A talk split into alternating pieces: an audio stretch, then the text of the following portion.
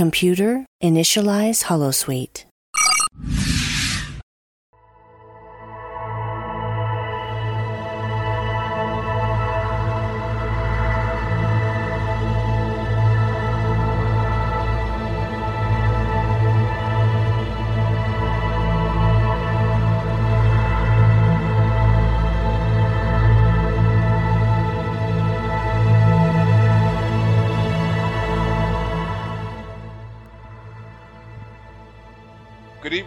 And welcome to another episode of The Fire Caves, a Star Trek Deep Space Nine podcast.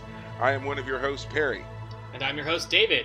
Tonight we're talking about Season 3, Episode 6, The Abandoned.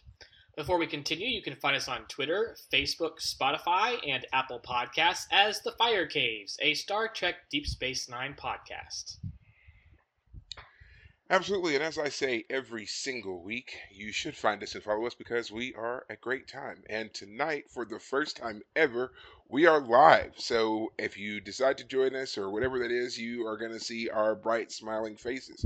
If for whatever reason you don't catch the live broadcast, you can of course join us on our new face or YouTube page as the Fire Caves as well. Everything will be immediately um, streamed, loaded to the Facebook or man, Facebook to the YouTube uh, page. YouTube page, and uh, then you can watch us and tell us what you think and all the other kind of stuff. And you know, so don't worry about it if you don't get it this time. But we still would like to hear from you whenever you can.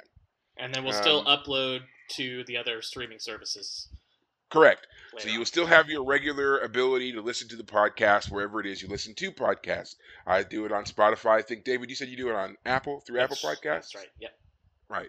So whatever platform it is that you normally listen to us on, you can still do that. Um, the release of this, however, will be on Friday, October seventh. So you can either do it, listen to us live now. You can get the YouTube version here in about an hour or so, and then you can hear it again on your podcast platform. So lots of different ways that you get to enjoy us. Boom, But before we get into yeah, right. but before we get into all of that, since this is our first um, live broadcast, David, anything you want to say on this auspicious occasion? Oh, well, I guess welcome. Thank you for joining us. Uh, man, uh, hopefully I'll get better lighting. I got this dark shadow over here. Uh, but yeah, definitely would like to get some better lighting and maybe even a better camera in the future and jump up a notch. But it's fun to test out live streaming for the first time, get that going, and uh, I hope people will be able to join us live here in the future. We did have some uh, views of our test run that we did yesterday. Yeah. Um, uh, yeah, sorry for people who may be looking for it later on. I deleted it because I didn't like it.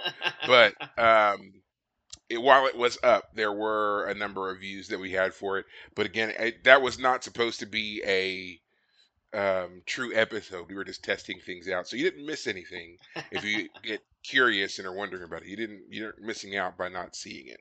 But yeah, so I mean, hopefully we can continue to gain some more traction. Um, what have you been up to this week so far? Well, uh, last in our last episode, at the end of our last episode, you and I were talking, and uh, you told me that you recently got the first book in the Expanse series, and so Yes. I ordered them today so that I can read them with you. Uh, we could do like a side thing to talk about. Um, so I ordered the books off Amazon, got all nine, uh, just got the whole collection. You went and got all nine. I was like, I'm gonna go for it. If I'm gonna start, I might as well commit. So I'll get the whole thing. Um, and uh, yeah, they, they arrive on Tuesday apparently. So uh, Oh. hopefully you and I can uh, read those together. We could give feedback on how the Expanse books are compared to the show, as an addition to some Deep Space Nine content. Yeah. So, So if you are new to the Fire Cave, which I'm assuming you won't be, um, as you can tell, we're pretty much you know sci-fi nerds in all in every way. You know, um, we've talked about a bunch of different shows, and we'll continue to talk about a bunch of different shows in addition to Deep Space Nine, and really how Deep Space Nine kind of, in my opinion, and I guess I'm trying to convince David of this opinion. Deep Space Nine kind of laid the groundwork for a lot of shows that came, you know, later throughout the 2000s and so forth, um, for like great sci-fi television.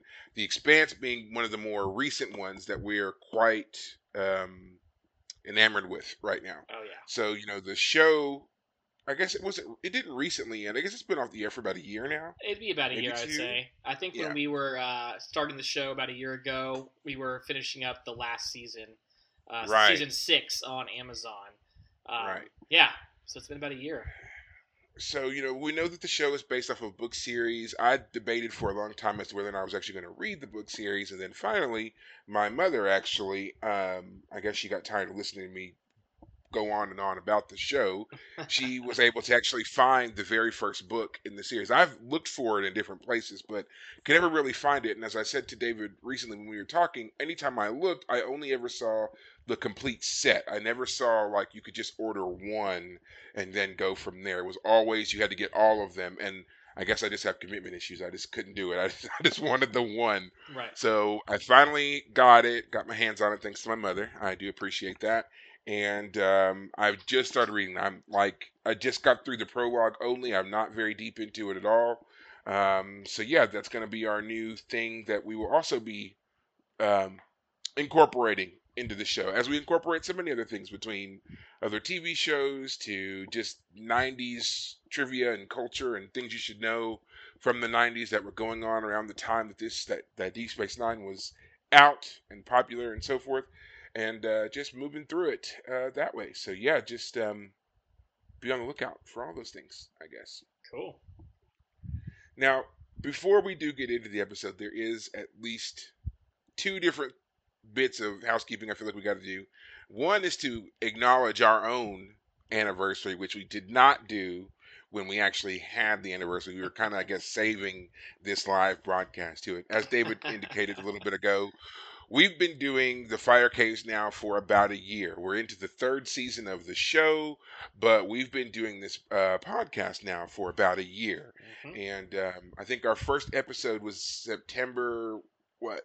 I think September 10th. Something like that. Yep. It's Um, been yeah, because it's been a, yeah. a month and a uh, sorry a year and a month almost at this point yeah, um, for us to acknowledge it. So I guess it just kind of there's- came and like you don't think about it. It's just like oh my gosh, there it went. We, we, that, that well, was so well, I thought of, I thought about it. I thought about it, and I realized what the problem was when we were trying to set this up and start it initially. We were trying to get everything to fit into Star Trek Week. And um, Star Trek Week is always a pretty big fanfare thing with, you know, they do panels and there's movies and there's just all kinds of stuff. And we were new and trying to be a part of that stuff. Well, then this year, when Star Trek Week rolled around, it was kind of that, but there was more because now, one, we had a podcast that was in full go. We um, had all of the new stuff that they were doing to allow people to like attend virtual panels and stuff because despite what some people may think about COVID, it is still out there affecting a lot of people. And so a lot of things were virtual this year. And so we were kind of doing some of that. And then, of course, we had, you know, the passing of Nichelle Nichols. And then, of course, the passing of the Queen, which kind of, you know, was there was just a lot of things happening all in the same week that we were trying to pay attention to. And so, of course, you can't get to everything. We also had the in memoriam stuff, not just for the passing of Nichelle, but also celebrating Aron Eisenberg, who played Nog um, his passing, and then of course we had um, Louise Fletcher, uh, Kai Wynn here just recently. So just a lot of things that didn't necessarily say, "Hey, celebrate an anniversary," you know, like not in that particular sense. So we'll try to be better about it next year, I think. But um, yeah, I think that that's just all that happened, you know. But yeah, it's been great doing this for a year. I've enjoyed talking about one of my favorite shows ever Yeah. Um, with you, you know, and dragging you along and hoping that you'll get to the point where you're just as enthusiastic about this show as I am. Right. Right. Yeah. Actually, th- this Yeah. episode will I'll have some comments to make about uh, Oh, why uh, Sisko is it again just comparing him to Picard. What what what? Oh, yeah. Why is he different? How is he different? What does that mean? Um, yeah. absolutely. Um, and speaking of uh, Commander Sisko, um, today is his birthday. Avery He Brooks. is 74 years old. Avery Brooks, the actor Wow. who plays Commander, later Captain Sisko, um, is 74 years old today. Um, so, of course, happy birthday to Avery Brooks, the most badass captain that that we've ever seen in Trek so far. Now, granted, there are some other captains that their shows are running right now, so they haven't had the chance to be, you know, to prove their mettle, I guess I'll say just yet. Um, but who knows if they'll get there or not. But I still think Avery is the one to beat on that level. Right. You know, we've got the diplomat, we've got the scientist, but he is definitely my, you know, kind of the just he's gritty, he's edgy, he's funny, um, and I, I haven't seen anybody that can really surpass him just yet. So we'll see. And um, it's only fitting that it's also his birthday, and we're talking about him so much in this episode because this is also one of the few episodes that Avery Brooks directed. So we're going to Ah, get a lot of? Avery Brooks tonight, guys. Yeah, yeah. This is wow. he directed a total of nine episodes of Deep Space Nine, and this is one of them. So we are right two on. it. of the nine. I think so because I think he di- he directed one back in season two. I think he directed Um, the one where they went to the alternate universe, right? Where Kira was the. Was that the one? That's right. That's right. He did direct about that one. Yeah, because Yes, the, he did direct that one. the alternate um, Captain Sisko was like a pirateer type character. Yeah, and he was and he was barely in the episode, which made sense because Avery was pulling d- double duty there. Um, so he was probably He wasn't pulling double duty back. here. He was definitely No. in the episode. Yeah. Now there is a reason for that. Avery Brooks felt that this uh, the story told here, uh, both the A and B story, were very important, um, not just to the character of uh, Sisko, but also to um, kind of speaking again to that prevalence in the '90s of um, drug culture and the aggressive way that um, drugs kind of influenced. Um, uh, black people, brown peoples, and, and ur- ur- urban youth in general in the 90s. Okay. And so he felt that it was very important to tell a story that was uh, about kind of redirecting that hostility, that aggressiveness, and, and so forth, Right. and um, showing how you know there are there are ways in which you can be different, but then also how like it can seem inescapable. So again, we're going to get into that, of course, with the episode um, and kind of delving more into that because that's what we do here, and that's why we love this show so much. But um, yeah, would you Cool. like to would you like to give our recap? I can, unless you feel like you should. I don't know. I, I I'd be happy to do it. Either way, it's fine. You know, as we say, we're just hitting the highlights here. We're not going to give you a point for point on the episode. I mean, again, the show is 30 years old. If you want that, go watch it. In fact, you should go watch it, then join us. I mean, I guess you can't do that now because we're live, so you should have watched it before. But I'm just saying, yeah, just give us the give us the high points, and then we'll take them through it anyway. Okay. All right. All right. So uh, this episode starts off in Quarks, where um, one of the Dabo girls, Marta, uh, helps um, get money for Quarks by convincing one of the players who was on a winning streak to go one more time, and he loses uh, that last time. And then when he goes to try and approach her, she brushes him away because she is Jake's girlfriend, and she sits down with Jake Yes. and we get a brief moment of them looking lovey-dovey at each other. Uh, Quark is approached by a uh, captain of a ship. Oh, I think we've seen her before. Uh, this captain Yes. says that She's the sh- Boslic, the Boslic captain. We've seen her before. Uh-huh. This is the second time, and we will see her again. I don't doubt It's it. the second time. But and but there's if there's one recurring theme with her, it's every time she shows up, she brings Quark a little bit of trouble. oh, I didn't. So, yep, um, yeah. The first yeah. time I think was when she brought the in season two, episode one. She brought the uh, message saying that there was a um, uh, Bajoran captives. I believe is that correct from the Mm-hmm. That's right. season one or That there were. Bajorans, Bajorans still being held on a prison camp. Right, and that she had uh, the, the the earring of one of the people, which turned out Lee to be Li Nalas's. Yeah. Anyway, so that's her. She shows up and she says, "Hey Quark, you know me. Uh, we've been doing business for a long time. I got some business for you. I got some salvage from the Gamma Quadrant." And she convinces him to pay up front before seeing the goods. And so when Quark goes to view what he has bought, of course it's a bunch of junk, except that he starts hearing a crying baby and he opens up a stasis chamber and we move into uh, the end of the uh, the opener when we come back uh, we're in the infirmary and Quark has given this baby to Dr. Bashir and Sisko uh, the inf- the infant has a very high metabolism rate and so uh, Bashir is thinking that this creature uh, must be artificially designed on some level because it seems like its its genetic structure seems to have been manipulated. Uh, they try and find the Boslic captain, but of course she's disappeared. Uh, so we're gonna have to figure out what to do with this kid. Um, Sisko has a lovely moment with the child holding him, and Dax sees that, and she says, "You know, um, that must remind you of you know when you had." Uh, you know Jake, and Sisko says, "I miss when Jake was young and being able to care for him." Um, and it's revealed Sisko goes to back to his quarters and tells Jake that, "Oh, I invited um, your girlfriend, the Dabo girl, uh, Marta, to dinner," and Jake is upset. He like heard, you know, his dad had said that he wanted to invite her, but that seemed to be more of a thing that maybe he had forgotten about, and so Jake is feeling, you know, a bit you know, nervous about his dad meeting this Dabo girl. And in the yeah. conversation that uh, that uh, Sisko had with Dax, um, actually I think it's with O'Brien. He's he, uh, Sisko tells O'Brien that yeah, him dating a Dabo girl isn't such a great thing. Uh, he does have some problems with that, and so he's gonna find a way to make them break up.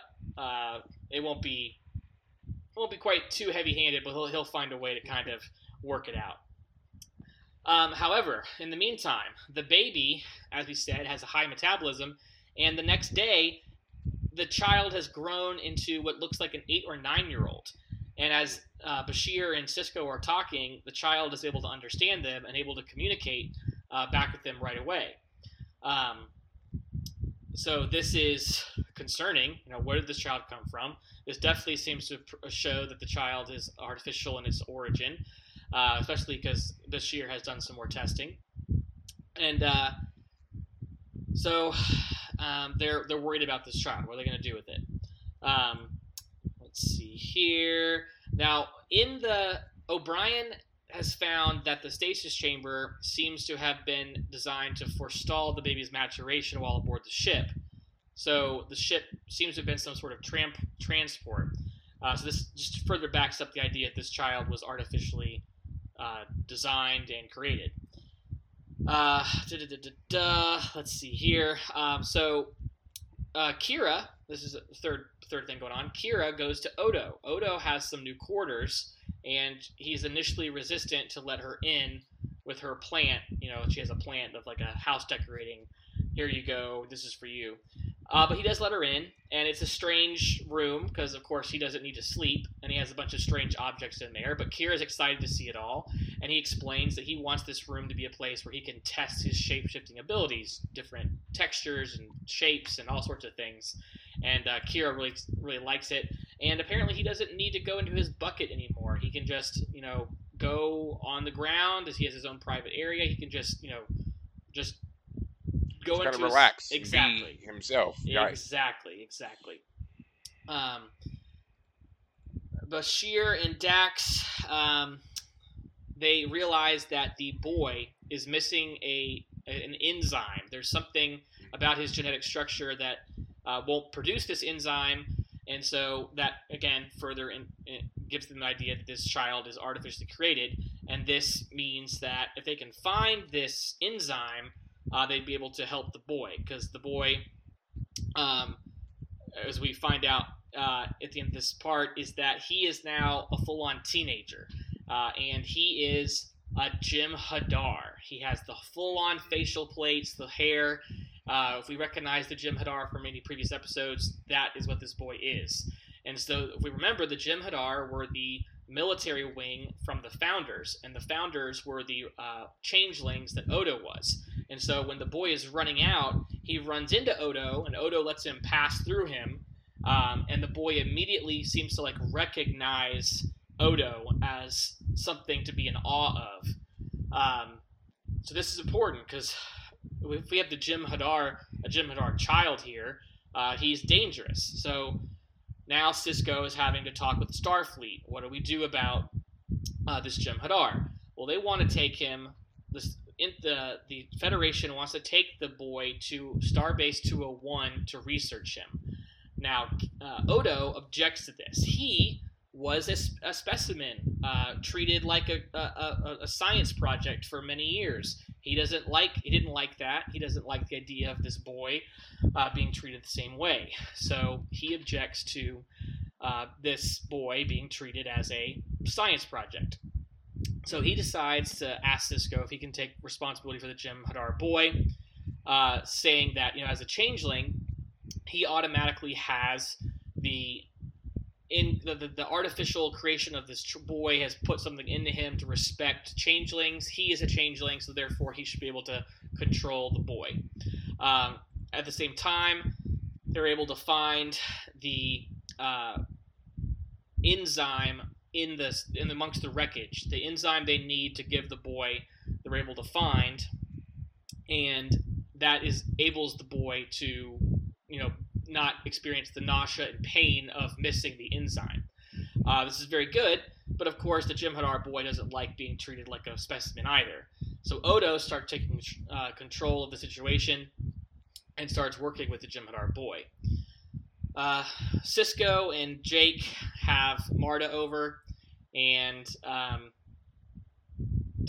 Sisko thinks he's going to be in control of the situation, but he actually starts learning some things. Marta, you know, tells about her personal history, and uh, Jake says, "Oh, you're a great writer," and she says, "Oh, no, I'm not a great writer. You're a great, you know, um, you write great poems." And Sisko's like, "What? You write poems?" And so Jake is very happy with Marta there. They almost kiss at one point, which was awkward. Uh, and uh, Sisko is basically not quite so ready to just kick Marta out and, and make, put his foot down with Jake. Um, it turns out that Jake is also quite the Jom Dot hustler, it turns out. So John Dot. Yeah. Dom Jot. Dom Jot, excuse me. Um, so yeah, uh, Sisko is learning all kinds of things about his son from Marta. It turns out, and that is both good and bad. But he decides to kind of let it let it roll. Um, so Odo is now taking control of the boy, which we don't ever get a name for him. He's just the Jem'Hadar boy, and uh, he wants to you know fight. He is designed to fight. He's a fighter.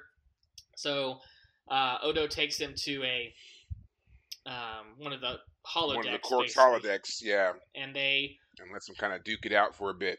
with one of the hollow uh, projections, and they and the boy keeps wanting the the danger turned up, turned up, turned up, turned up, um, and so by the end, I mean it's it's way up there, and this boy is already a skilled fighter, like just automatically a skilled fighter. Meanwhile, while the boy is learning to fight, Odo is pulled out by Kira, and Kira berates him, quite frankly, and tells him, "What are you doing? This boy is dangerous. He's not a, you know, we gotta we gotta be very cautious with him. We need to make sure that we remember that he's a Jem'Hadar and that um, we shouldn't treat him as a toy. Basically, uh, can you trust him? She asks him, and and Odo says he's not trying to control the boy. He's trying to give the Jem'Hadar boy a third option away from being a specimen in a laboratory or another just Jem'Hadar and uh, be violent.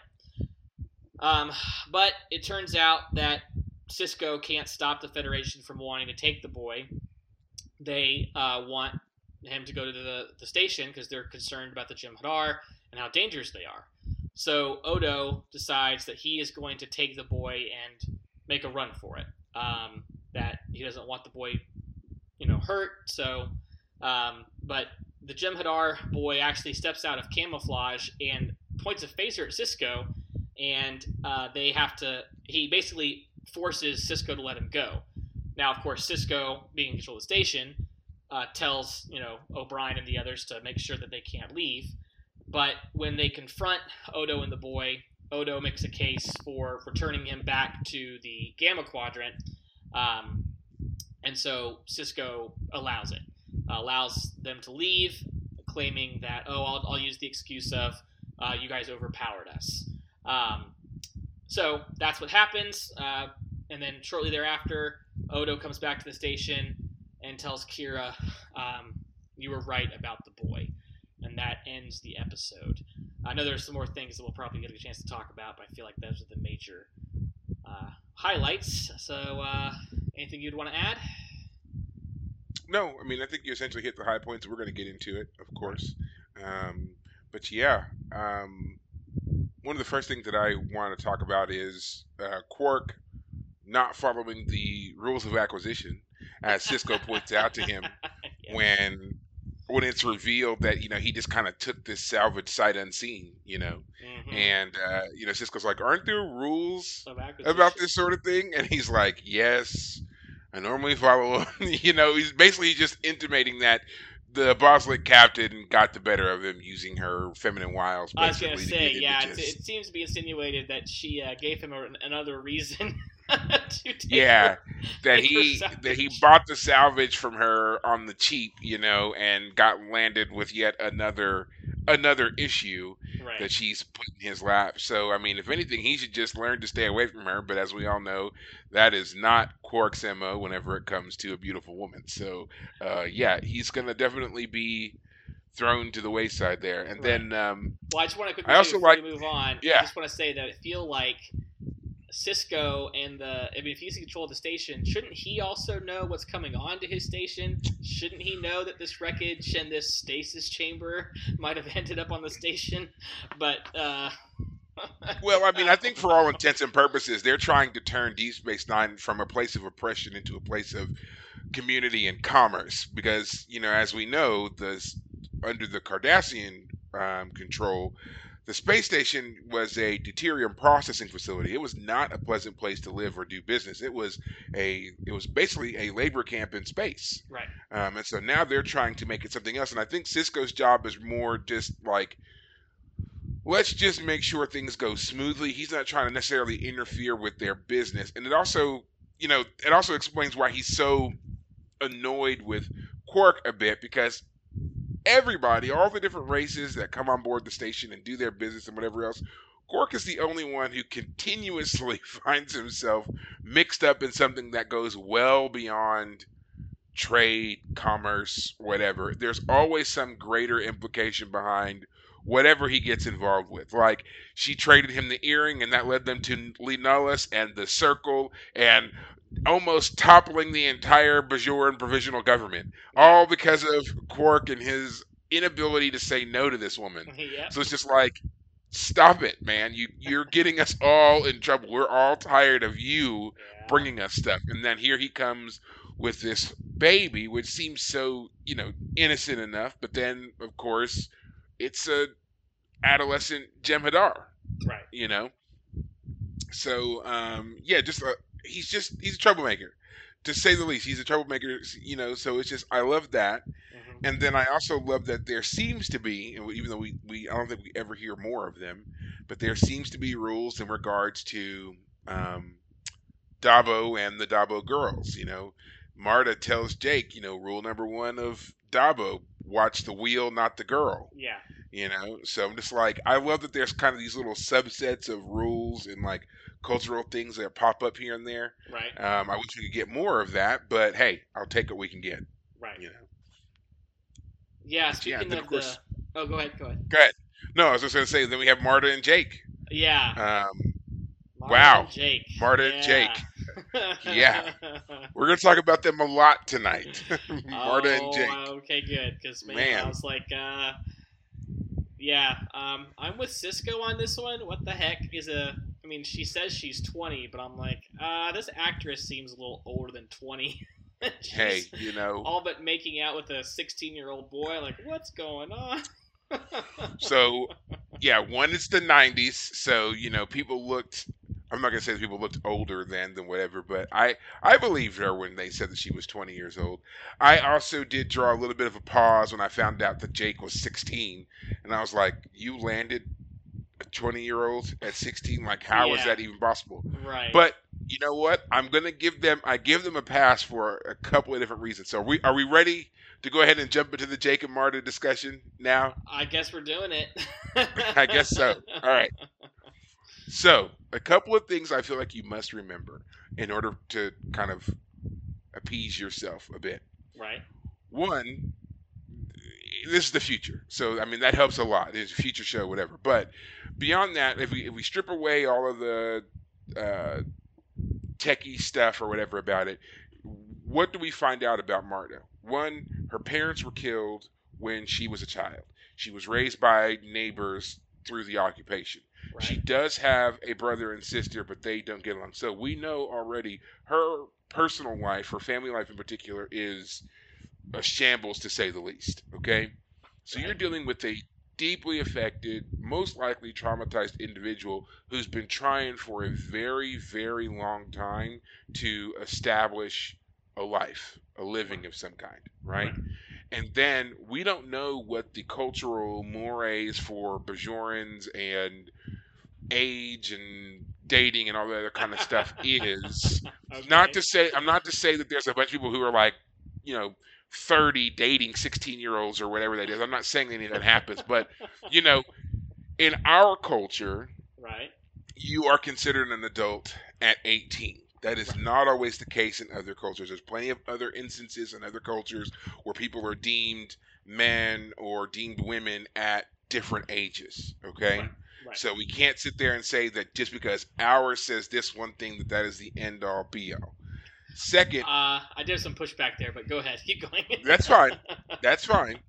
But I'm just saying for in this instance, 16 is not too far outside of the range of being considered an adult for some. Okay. Um, now the next thing is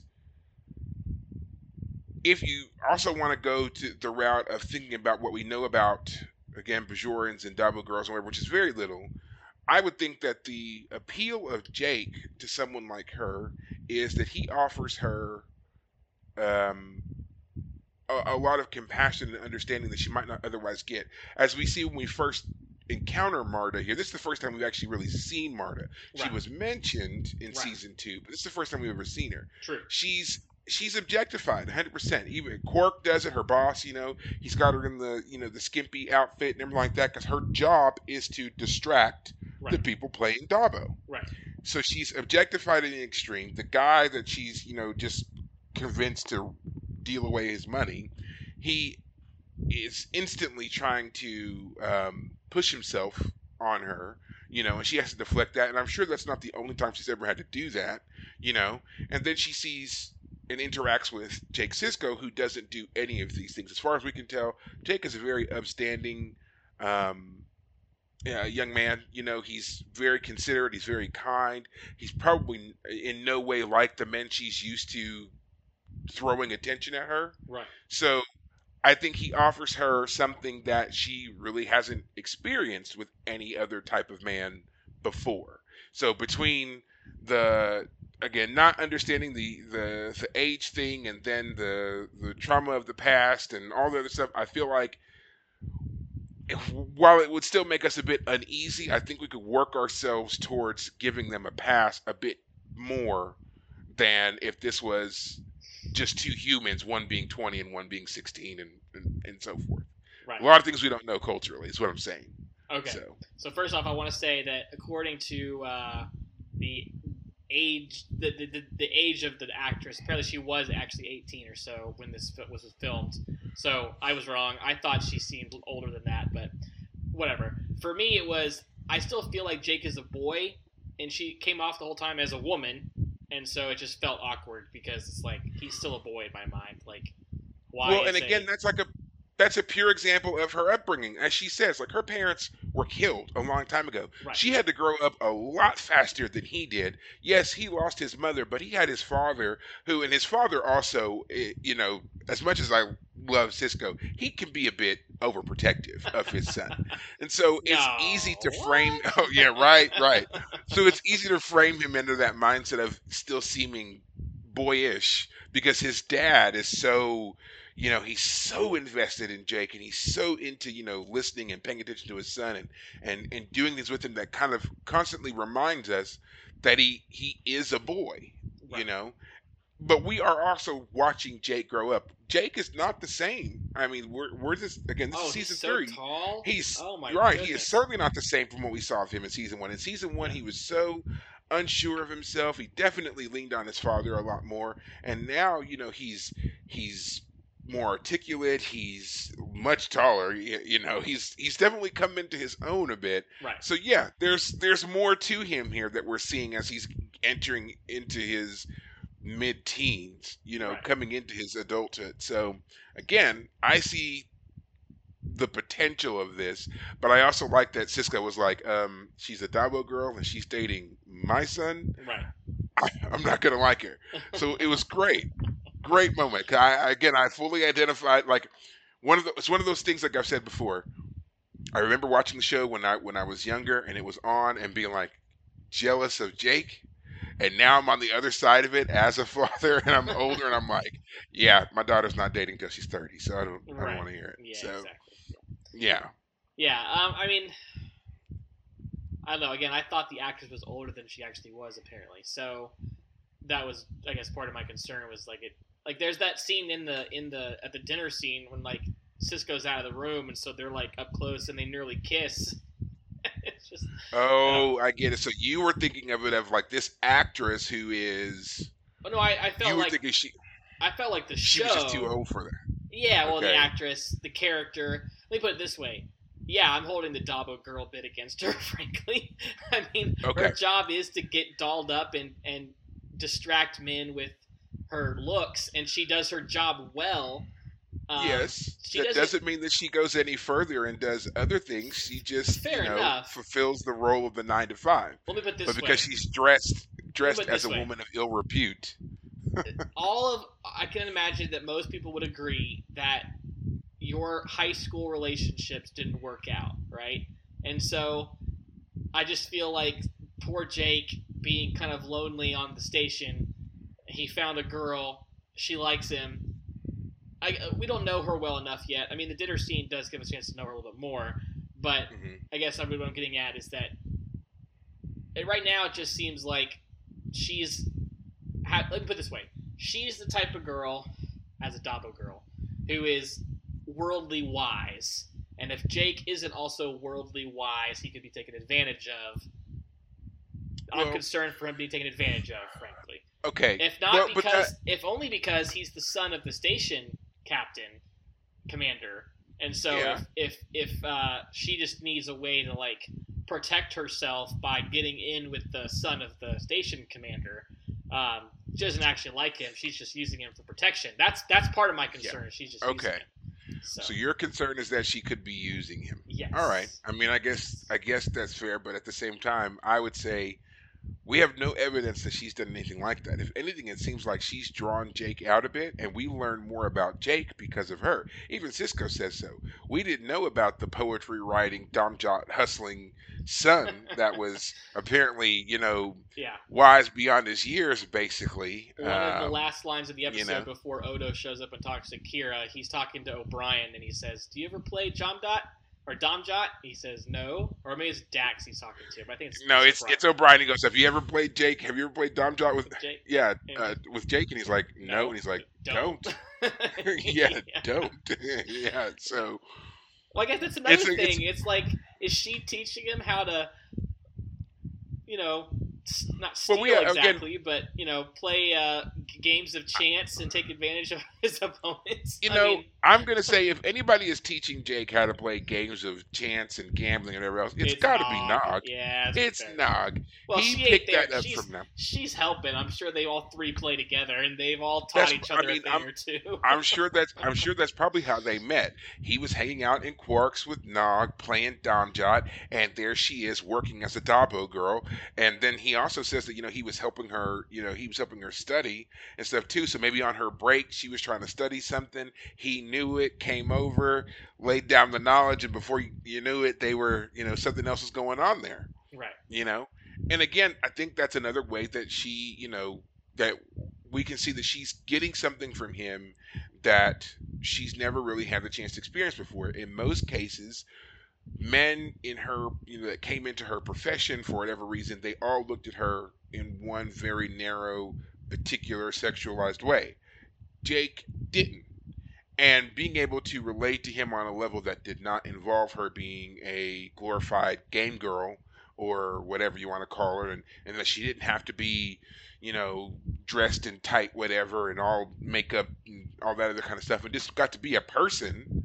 I think that's another thing that let her, you know, another reason that Well, I guess kept her interest in him. Well, I guess that my, my, my question is too is like I mean we've seen them together with her dressed up like that, and if he met her at Quarks, then that's certainly the first impression he got of her. And then secondly, um, oh, what was my second We- point? Shoot. We don't know we don't know how they met. We don't know how we're we're making a lot of inferences here because we never see Right. it. We never see how they met. I'm just it seems like I'm more on the making it as innocent as possible. You on the other hand are like, nope.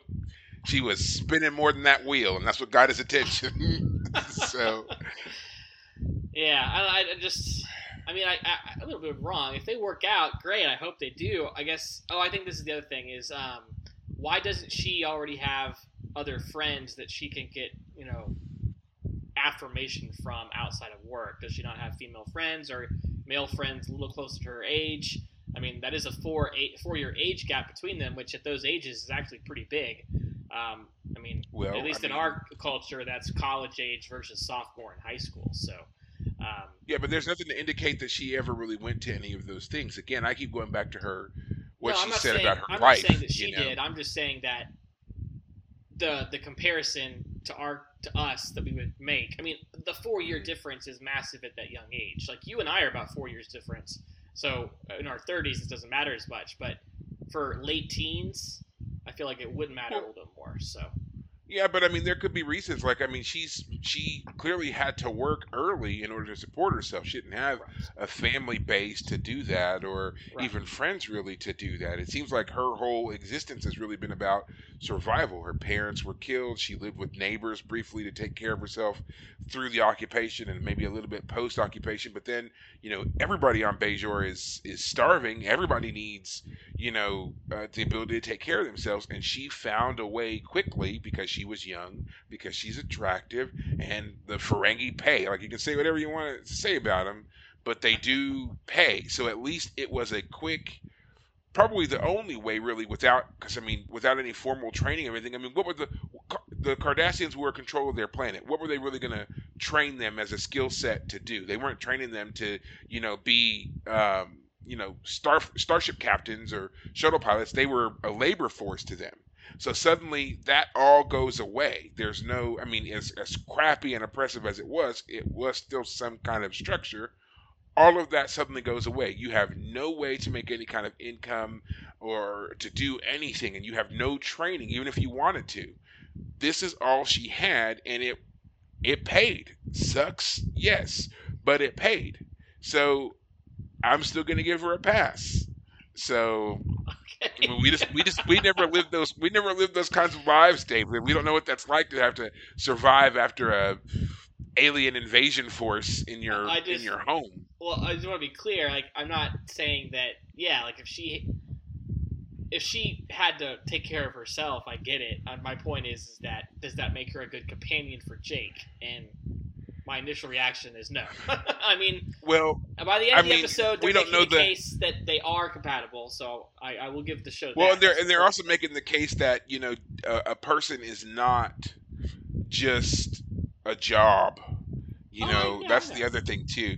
But I mean, I, I'm just going one step further and just saying this because she had a, a, a troubled, traumatic past doesn't necessarily mean that that's the only type of life that she's going to lead, and that's the only thing she can contribute to someone else's life either. I guess she could I very well be a I very guess what I would, would I'm just because I'm like behind in the back of my head, what I want, what I'm kind of getting at is like, I I find it sad that Jake doesn't have girls uh, just a little bit closer to his age and experience to date. Like the Dabo girl is the.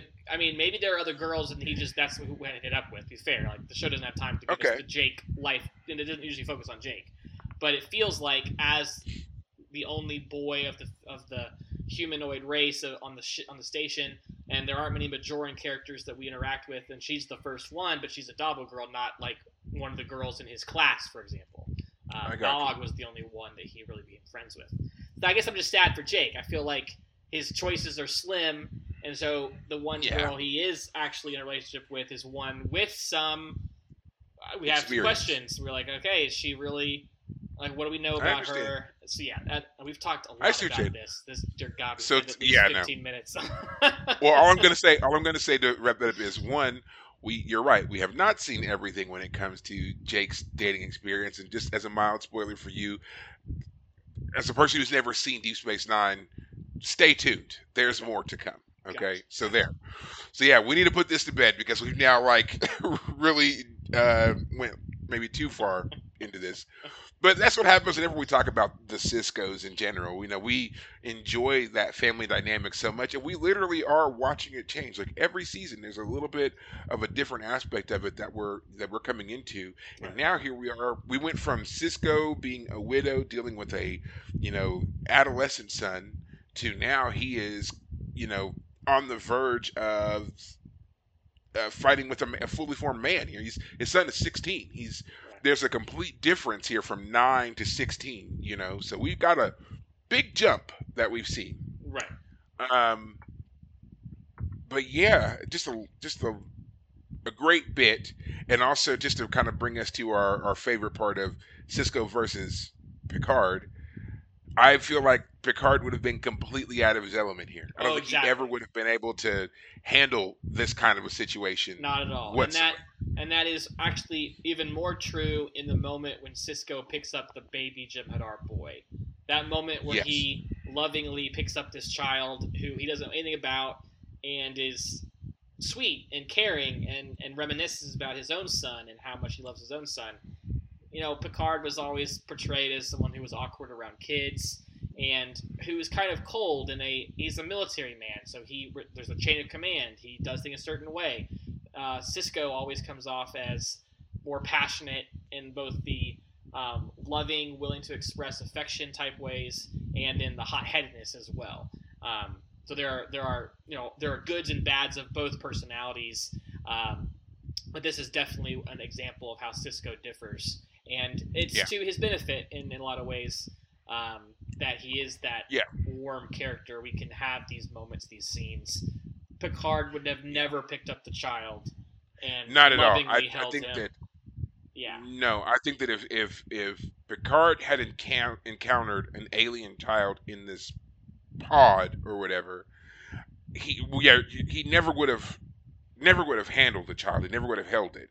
He certainly would have been way more standoffish, and he would have been way more apprehensive. He would have already been thinking about the potential dangers and repercussions of the child. It would have been along the lines of, you know, who are its parents? We need to identify this race quickly as possible. Are they friendly? Are they hostile? Is this kid carrying anything that could hurt anybody? Let's keep them isolated. We would have heard more from Dr. Crusher and um, Counselor Troi in Yes. this one, talking about we need to, you know, like it's still it's a baby. We need to, it's a child. We need to treat him as such. And Picard, and then especially once the child like aged up rapidly, Picard would have been like, oh no, no, no, no. This he would have been so suspicious the whole time, and it would only be well after the fact that after the child left the ship that Picard would have relaxed, and then we would have gotten some kind of waxing poetic or whatever about the situation in general and the potential to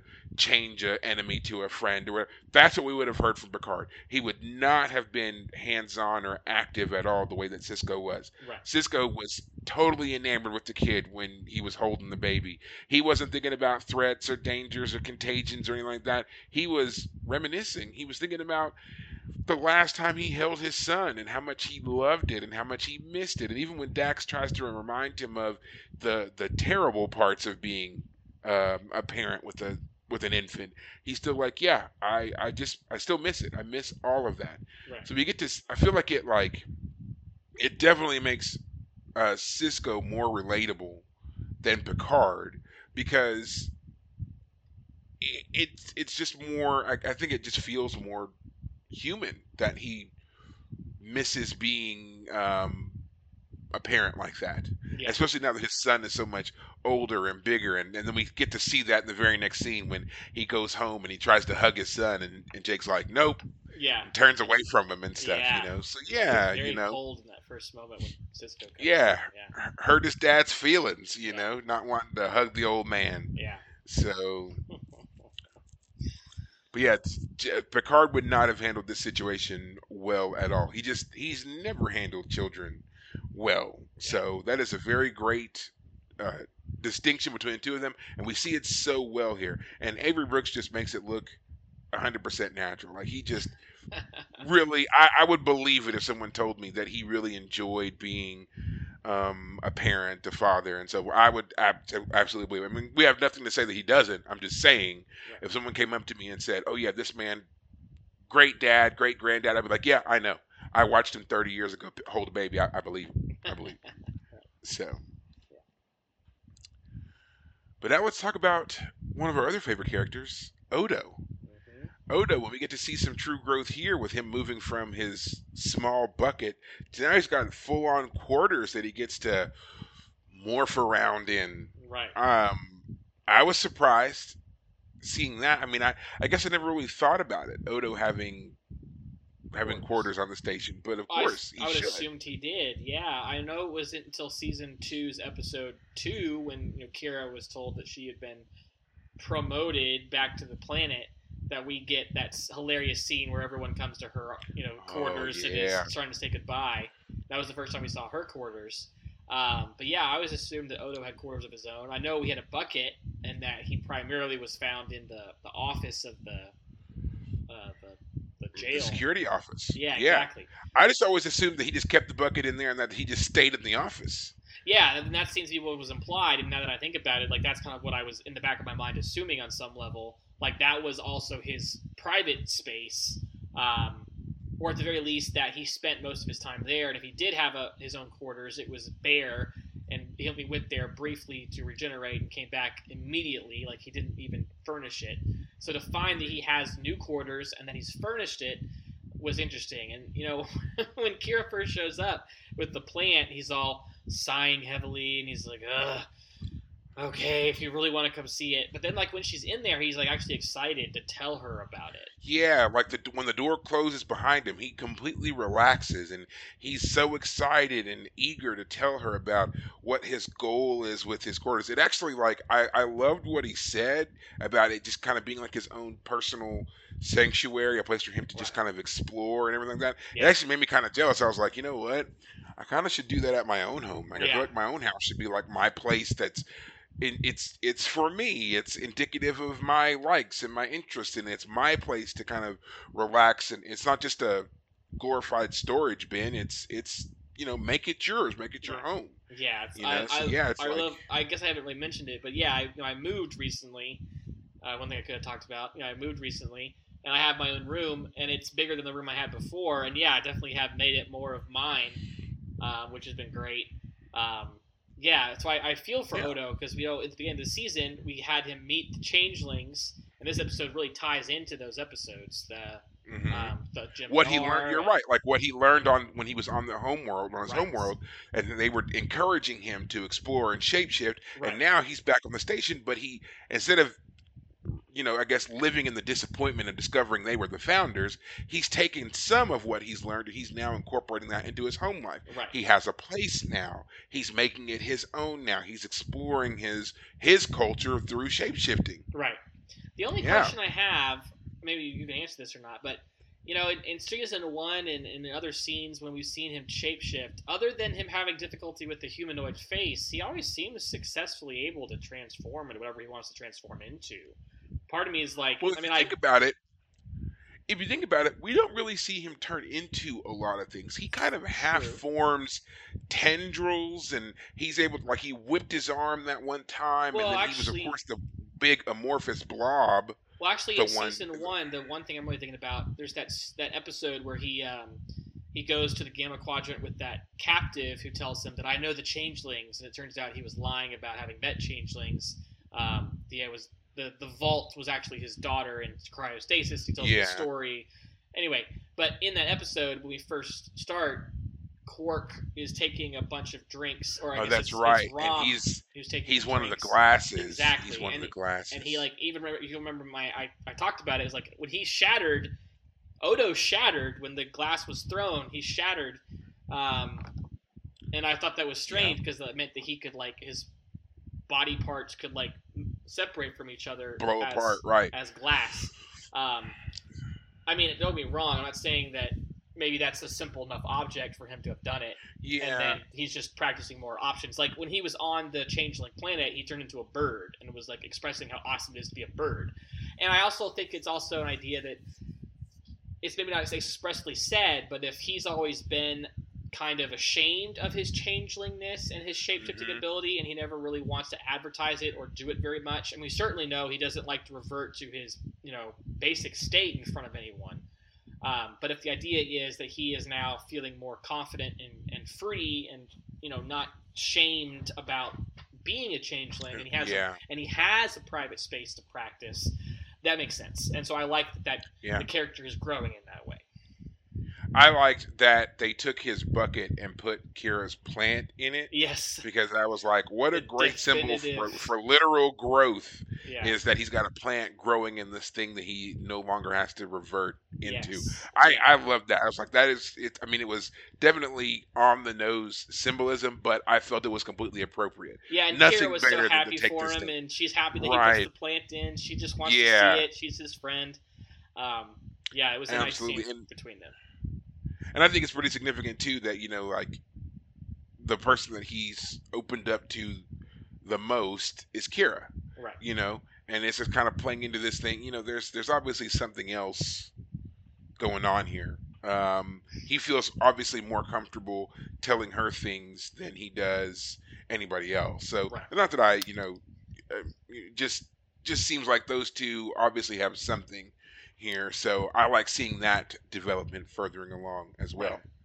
Um, I also liked how quick Odo was to jump to the defense of the Jem'Hadar once they realized he was a Jem'Hadar, and he was like, "Yeah, you want to, you guys want to send him off to Starfleet where he can be studied like a specimen." Right. And they're like, "Oh, but he'll be treated so well." And he's like, "Okay, Right. he'll be a well-treated specimen because he knows what that's like to be in a place, an institution where you're poked and And- prodded and, and studied because you're yeah. Right. You're the unknown alien. You're the only one of your kind in the Right. area. You're the and he's trying his best to not um, let this this kid really fall to the same fate. Right. And um, And we have backup it- for that because in the season two Yeah. episode where they um, he gets turned kind of crazy Into at times. yeah. The uh, the scientist who studied him is on the station, and that's exactly Dr. what Mora. happens. Is you know Dr. Mora is very nice and friendly, but he keeps treating Odo like a specimen the whole time. He keeps you know making comments every time Odo does something, like he's observing him, and it's it's unnerving. It, it shows that he's not really accepting, at least until the end of the episode where he acknowledges that he's been doing it. Uh, he doesn't really accept Odo as uh, a person on some level, or at the very least, he's, Right. he's he's treating him as like a child at best, not as a fully formed adult, quote unquote person. yes, Um, yeah. yes, Dr. Mora Pol. He um, he's the one who you know kind of discovered Odo, and that was their whole process. You know, being in he was Odo was in his lab, but he he experimented on him. He didn't know what Odo was. right. experimented on him, and then it even is kind of made apparent that even after it was proven that Odo was at least sentient, even though they still didn't know what he was, but it's sentient, he was still something of a curiosity that was, you know, experimented on and so forth. And Right. Odo, obviously, you know, he was traumatized by that. He really hates that, and so he's now seeing the parallels, the, the potential parallel anyway, of this happening to this young um, Jem'Hadar here, and he's trying to make sure that doesn't happen. Now, um, you know, the, the issue that we have, of course, is that the the Jem'Hadar are bred by the founders to be the perfect fighting machine, and it's it's not even a matter of like social conditioning or anything like that. They are literally bred for that purpose. They are bred to be perfect soldiers who are obedient to the founders. Right. And even, you know, uh, Sisko, not Sisko, but Bashir, when he's doing his diagnostics, he's like, you know, he's missing a vital enzyme. He's basically suffering from um, like a drug addiction, like a like withdrawal. Yeah. And he's like, I, the only thing I can think of that would that would be a reason someone would intentionally design a species with this obvious flaw is control. Right. So you know they're they're putting the pieces together that yeah this is again this is all genetic engineering on a scale that has never been encountered before and it's all to make them hyper aggressive and we see that it plays out beautifully perfectly because here's this this kid who went from infant to teenager in the course of a few days and now he's wielding weapons and apparently he has he has some kind of genetic training something or whatever because he is able to walk talk uh, and fight Right. fairly quickly Yes. So there must be some kind of genetic knowledge that's ingrained in him, and that's clear. That's also indicated as well with Odo because he reveres Odo on Right. sight. Yes. You know, so yeah, there there seems to be some kind of genetic conditioning here for this. So yeah, they they have every reason to be apprehensive, and I think Odo was definitely kind of blind to the uphill battle he was having to fight in trying to change all of that genetic conditioning to Right. get this guy to be like, yeah, you can do whatever you want. You can be more than just cannon fodder for the Dominion. Right. Yeah, Yeah. Yeah. It I was, thought that, um, that was just a very interesting bit. Yeah, and I have to say that the part when Kira comes to him and like berates him and like reminds him that he's a Jem'Hadar was the worst scene in this in, the, in this episode. I, I was really unhappy with that scene because we just had Kira and Odo like bonding, and then here comes Kira and she's like, "Hey Odo, remember that he's a Jem'Hadar," and she's like mad at him, and, and it's like, Yeah. what are you doing? It also it also seems a bit tone deaf considering the episode that we just watched with Kira, in which she kind of has her own little redeeming moment with uh, Tekeny Ghemor. that's true. Um, you know, Yeah. revealing that he, you know, she was all she was of that opinion that all Cardassians were murderers, and yet by the end of the episode, she is telling Takeni how much of an honorable man she thinks he is. And so Right. then for her in the very next episode to follow it up and say, you know, you're dealing with a Jem'Hadar. He's bred to war. He can't change. He's dangerous. To her, Right. for her to be saying those things, it flies in the face of the development we just saw her go through right. in the last episode. And she doesn't come to Odo as a friend in that moment. She comes to berate him, or at least it felt like Mhm. berating to me. She doesn't come to him and just be like, "Hey, Odo, I'm just, I'm really concerned.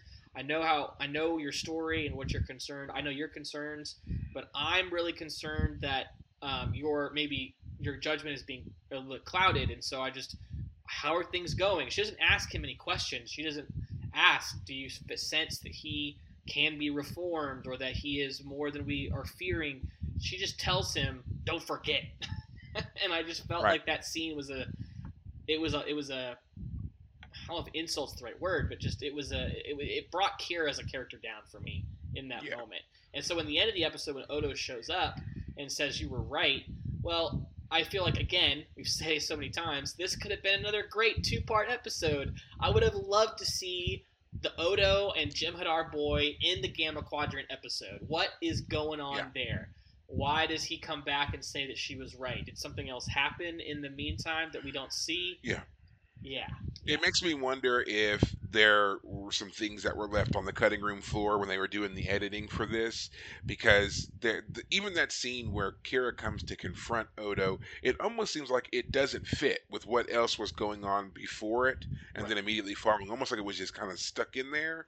Um, and then yeah, even at the end, it's just like we. It feels like a conversation or two is missing that would have really helped to tie a lot of that story together. So yeah, we've said it before.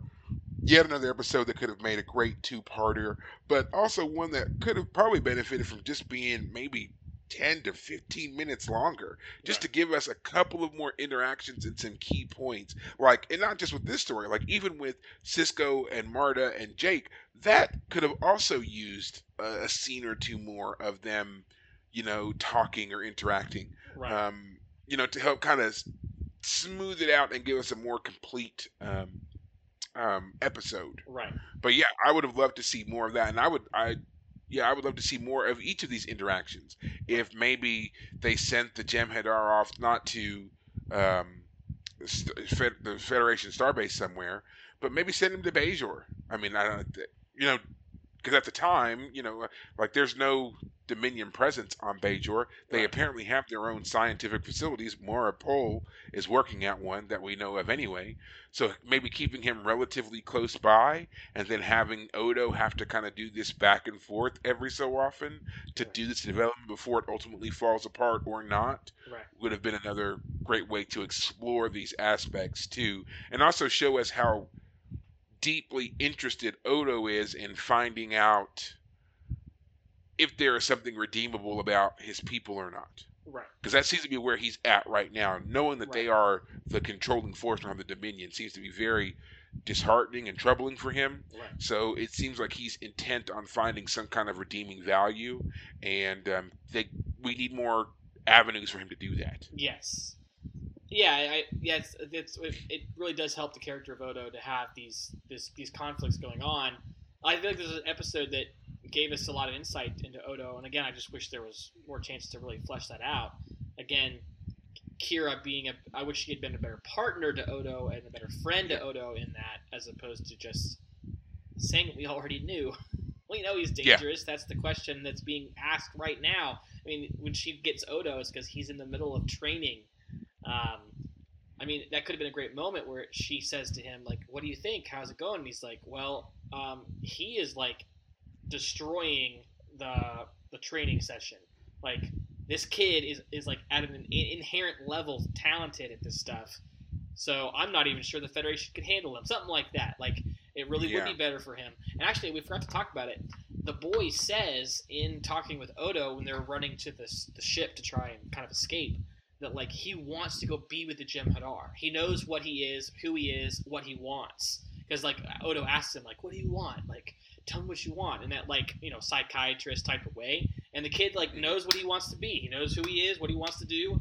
He doesn't have questions about his existence. He doesn't have any you know metaphysical crises. He's like, "This is what I am. This is what I do. I want to kill. I want to fight."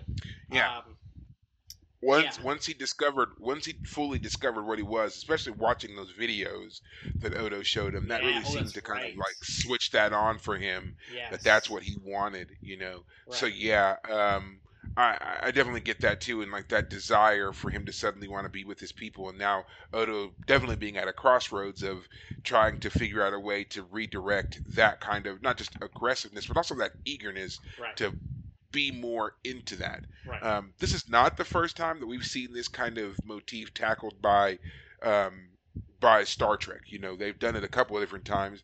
Uh, you know, in Next Generation, they did it with the Borg um, Hugh when Hugh was discovered on that planet, and he bef- and ultimately ends up befriending Geordi, and Picard is torn between using him as kind of the a Trojan horse in a way to fully cripple the Borg, right. versus the realization of he is an individual, different. He's an individual, right? He, Which actually changed. does turn out to be the the crisis, the the virus that the the Borg need to disintegrate, or right, right. So they he ends up they end up achieving their goal, but in a more roundabout manner by allowing and humane Hugh, Hugh to stay yeah. right.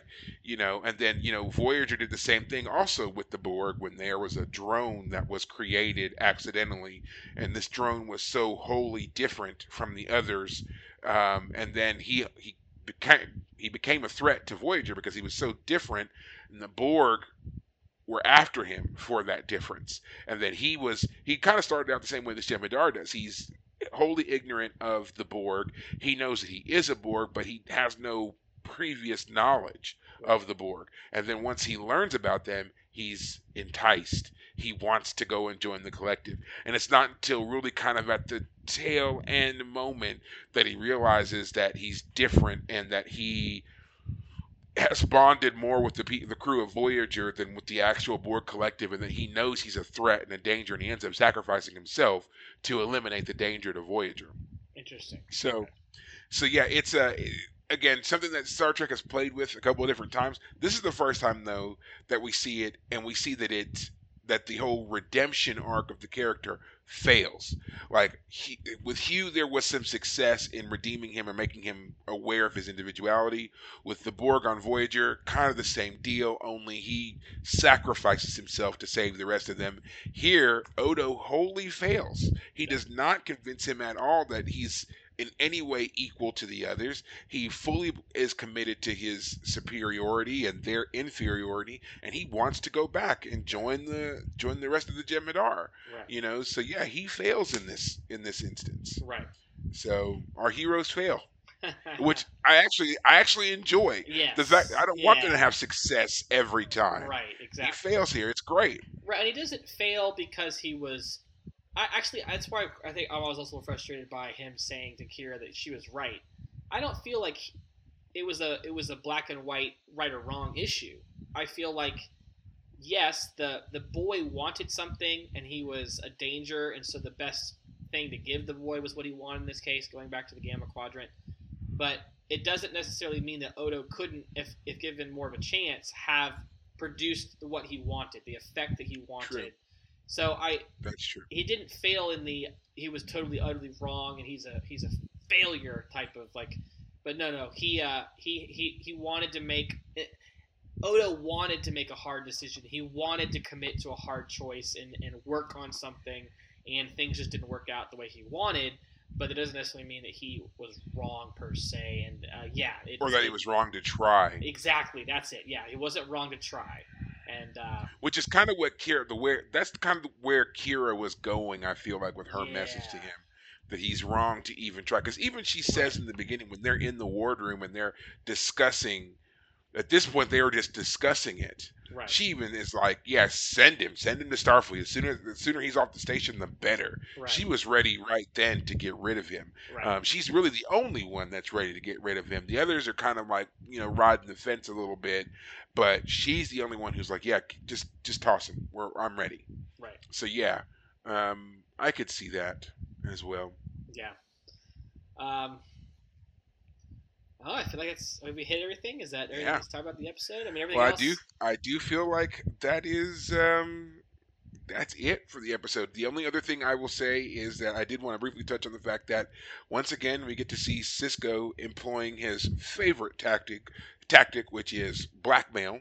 Um, uh, he blackmails Jake basically because he invites Mardah to dinner in the first place, and Jake's like, "I can't believe that you would invite her behind my back," and he's like, "I didn't invite her behind your back. I told you that if you didn't, I would." Oh, he did. and and, right. and and it's and it's absolutely true. Back in season two, when Jake had first started talking about Mardah, he was like, "I want to meet her," right. and he was like, and he's like, "Not yet, but soon." He's like, "Okay, you, you said soon."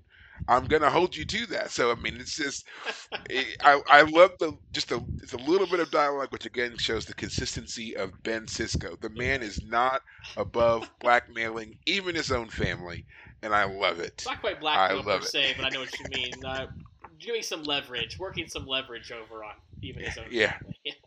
Yes, the man is. That's his tool. He he just he loves it. He absolutely loves it. So, um, but overall, what did you think of this episode? yeah, I think Odo really comes out great here. Sisko shines here. Um, Mardah, I still have some questions about, but okay, well we can move forward.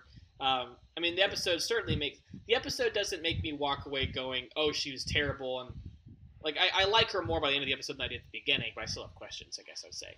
Um, I do feel Okay. like the Kira Odo uh, relationship was great at first, and then hit some sort of weird rough patch there, as we've talked about. But otherwise, um, oh, and I also, if you go into the Gamma Quadrant, they the Jem'Hadar had said that we're gonna in the in the Changelings had said we're not gonna let you come through anymore, and yet the freighter chick and Odo with the Jem'Hadar boy end up going through to like return him at very least. So, what is our relationship with the Jem'Hadar and the founders Mhm. like? Is it is it? Yeah, I mean, there seems we don't really. They, I, I, you know, that's a good question. I mean, the even Quark kind of intimates with the Boslic captain when she says she's going to the Gamma. He's he's he's surprised. He's like, "You're still going to the Gamma Quadrant?" So it kind of seems like a lot of ships, a lot of species from the Alpha Quadrant have decided to give the wormhole a wide berth. The only people that seem to be going through the wormhole right now are most likely military personnel, Starfleet, right. maybe some some Klingon ships, whatever. But that's about it. Unless you're like ready for the combat that could happen on the other side of it, you're not going. Right. Um, I think Odo kind of you know he gets a pass here because they weren't going to kill him. Like once the ship is scanned and they realize that Odo's on board, they're not going to kill him. Yeah. and then yeah, of yeah. No, I- course you know that's definitely true. I, I totally agree. But it still does ask the question, like, when they find out that the Jem'Hadar boy was in the Alpha Quadrant, they're gonna have questions. How did he get there? Oh, it was a, this freighter. Well, that's all kinds of questions yeah, have that- been asked, but we don't get them. We don't see them ask it. We don't No. see the answers. So No. Yeah. Not at all. But um, we'll see. We'll see what happens here soon. We got we, this season three is a great season, and it's a great lead up to some of the best parts of Deep Space Nine and seasons four and beyond. So we are getting there. Right. But um, I think that's it for us tonight.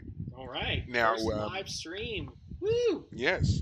Now, before we completely wrap up, I do want to say, of course, um, you sh- if you're if you haven't already watched it, you should watch the most recent episode of The Lower Decks because it is the first return to Deep Space Nine in 23 years. When yes, it is the cartoon show and, and all that stuff, but we have not seen anything of Deep Space Nine on screen in any form in 23 years. So if you are in any way nostalgic, you should watch it and note that it does pick up a couple of years after um, Deep Space Nine let off. It's I think it's like five or ten years after. I think it's actually five years after Deep Space Nine ended uh, in the in the show canon.